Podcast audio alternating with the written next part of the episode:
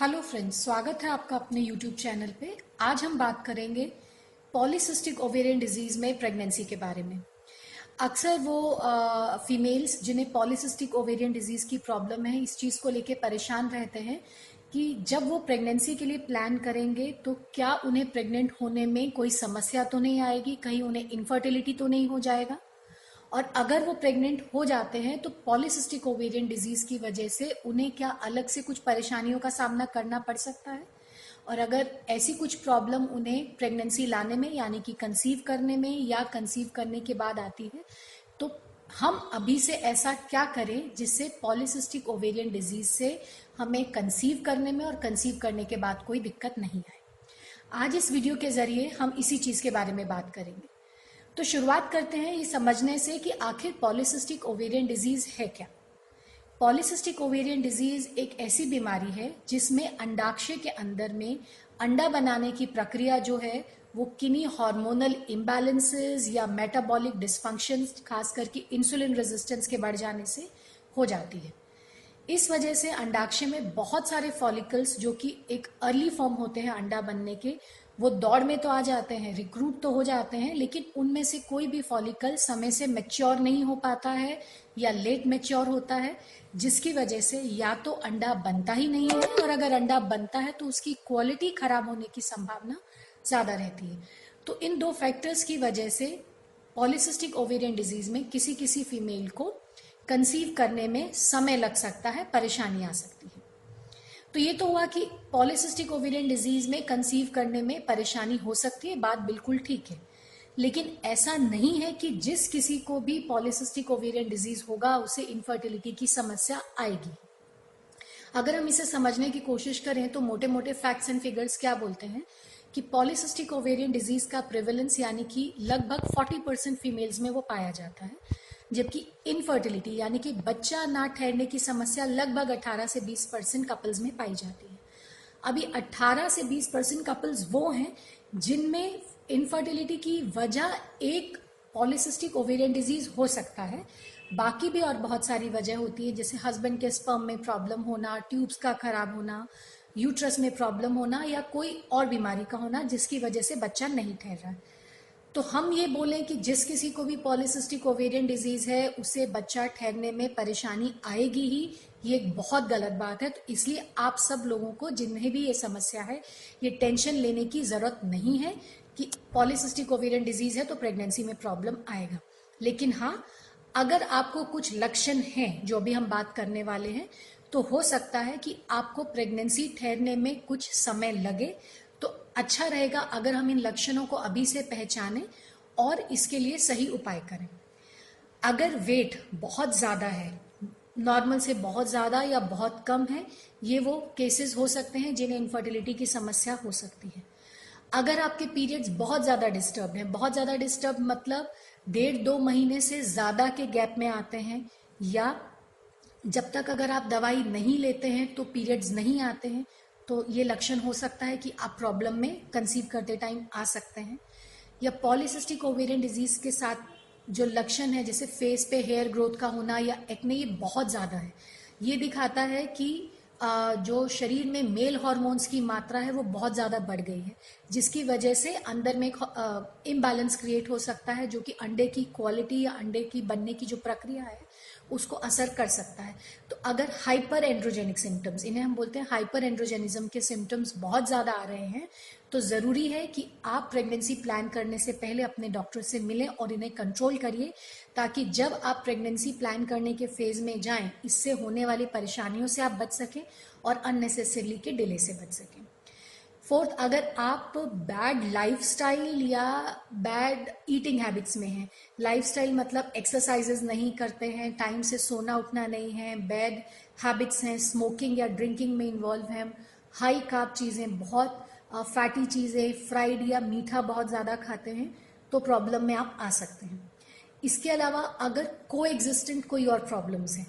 अक्सर मैंने ये देखा है कि जिस किसी को पॉलिसिस्टिक ओवेरियन डिज़ीज़ का प्रॉब्लम होता है, अगर उन्हें बच्चा ठहरने में थोड़ी सी भी परेशानी आती है तो पूरा का पूरा ब्लेम उठा करके अपनी बीमारी पे लगा देते हैं और वो भूल जाते हैं कि जितनी ज़रूरत एग की है, उतनी ही ज़रूरत बाकी के फैक्टर्स की भी है।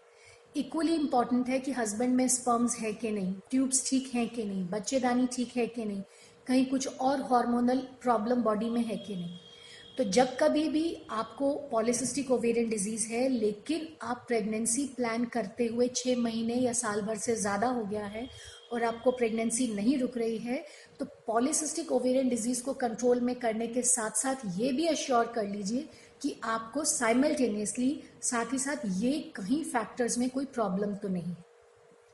बहुत सारे केसेस हमारे पास आते हैं जिसमें लोग ये सब चीज़ें टेस्ट नहीं कराते हैं और काफ़ी देर तक यही सोचते रहते हैं कि पीसीओ की वजह से ही उनको कंसीव करने में दिक्कत आ रही है और जब हम टेस्ट करते हैं तो पता चलता है कि पॉलिसिस्टिक ओवरी ओवेरियन डिज़ीज़ इतनी बड़ी बात नहीं थी, बल्कि कुछ और प्रॉब्लम साथ में था जिसकी वजह से प्रेगनेंसी नहीं रुक रही है। तो बहुत ज़रूरी हो जाता है का, कि आप बाकी की चीज़ों पर भी इक्वली ध्यान दें। इसके अलावा जो मैं अक्सर अपने पेशेंट्स को भी बोलती हूँ और इस वीडियो के ज़रिए अपने व्यूअर्स को भी बोलना चाहूँगी polycystic P C O D P C O D मतलब पेशेंस पी फॉर पेशेंस धीरज धरना पड़ेगा। पेशेंस इसमें रखना पड़ेगा। वो पेशेंस कितना होगा, वो डिपेंड करता है कि आपकी एज कितनी है, आपको प्रेगनेंसी के लिए ट्राई करते हुए समय कितना हो गया है, इसके साथ के फैक्टर्स क्या हैं, कहीं कुछ और प्रॉब्लम तो नहीं और आप कितनी जल्दी में हैं। लेकिन फिर भी कंपेयर टू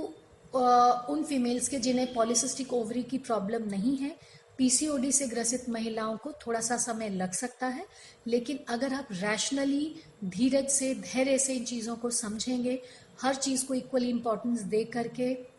आगे बढ़ेंगे तो ज़्यादातर केसेस में पॉलिसिस्टिक ओवेरियन डिज़ीज़ के सिंपल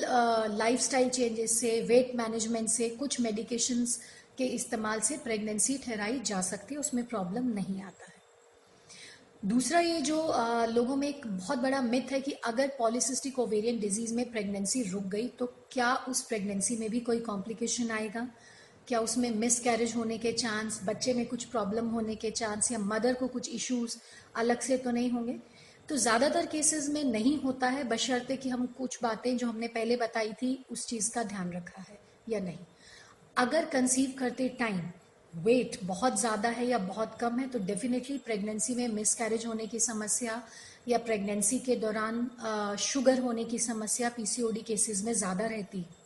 लेकिन अगर आपने कंसीव करते टाइम वेट को प्रॉपरली मैनेज किया हाइपर एंड्रोजेनिज्म के जो सिम्टम्स जिनकी हमने पहले बात करी थी, उनको अच्छे से मैनेज किया है पीसीओ को कंट्रोल में करके चले हैं तो ये देखा गया है कि बहुत ज़्यादा चेंजेस प्रेगनेंसी के दौरान नहीं आते हैं। एक बात और जो रहती है, वो ये रहती है कि पीसीओडी से ग्रसित महिलाएँ जब प्रेग्नेंट होती हैं तो प्रेगनेंसी के दौरान उनका वेट पुटअप होने की टेंडेंसी मतलब कि ज़्यादा वेट प्रेगनेंसी में गेन होगा, उसका जो परसेंटेज है, वो नॉन पीसीओ महिलाओं के कंपैरिजन में ज़्यादा रहता है।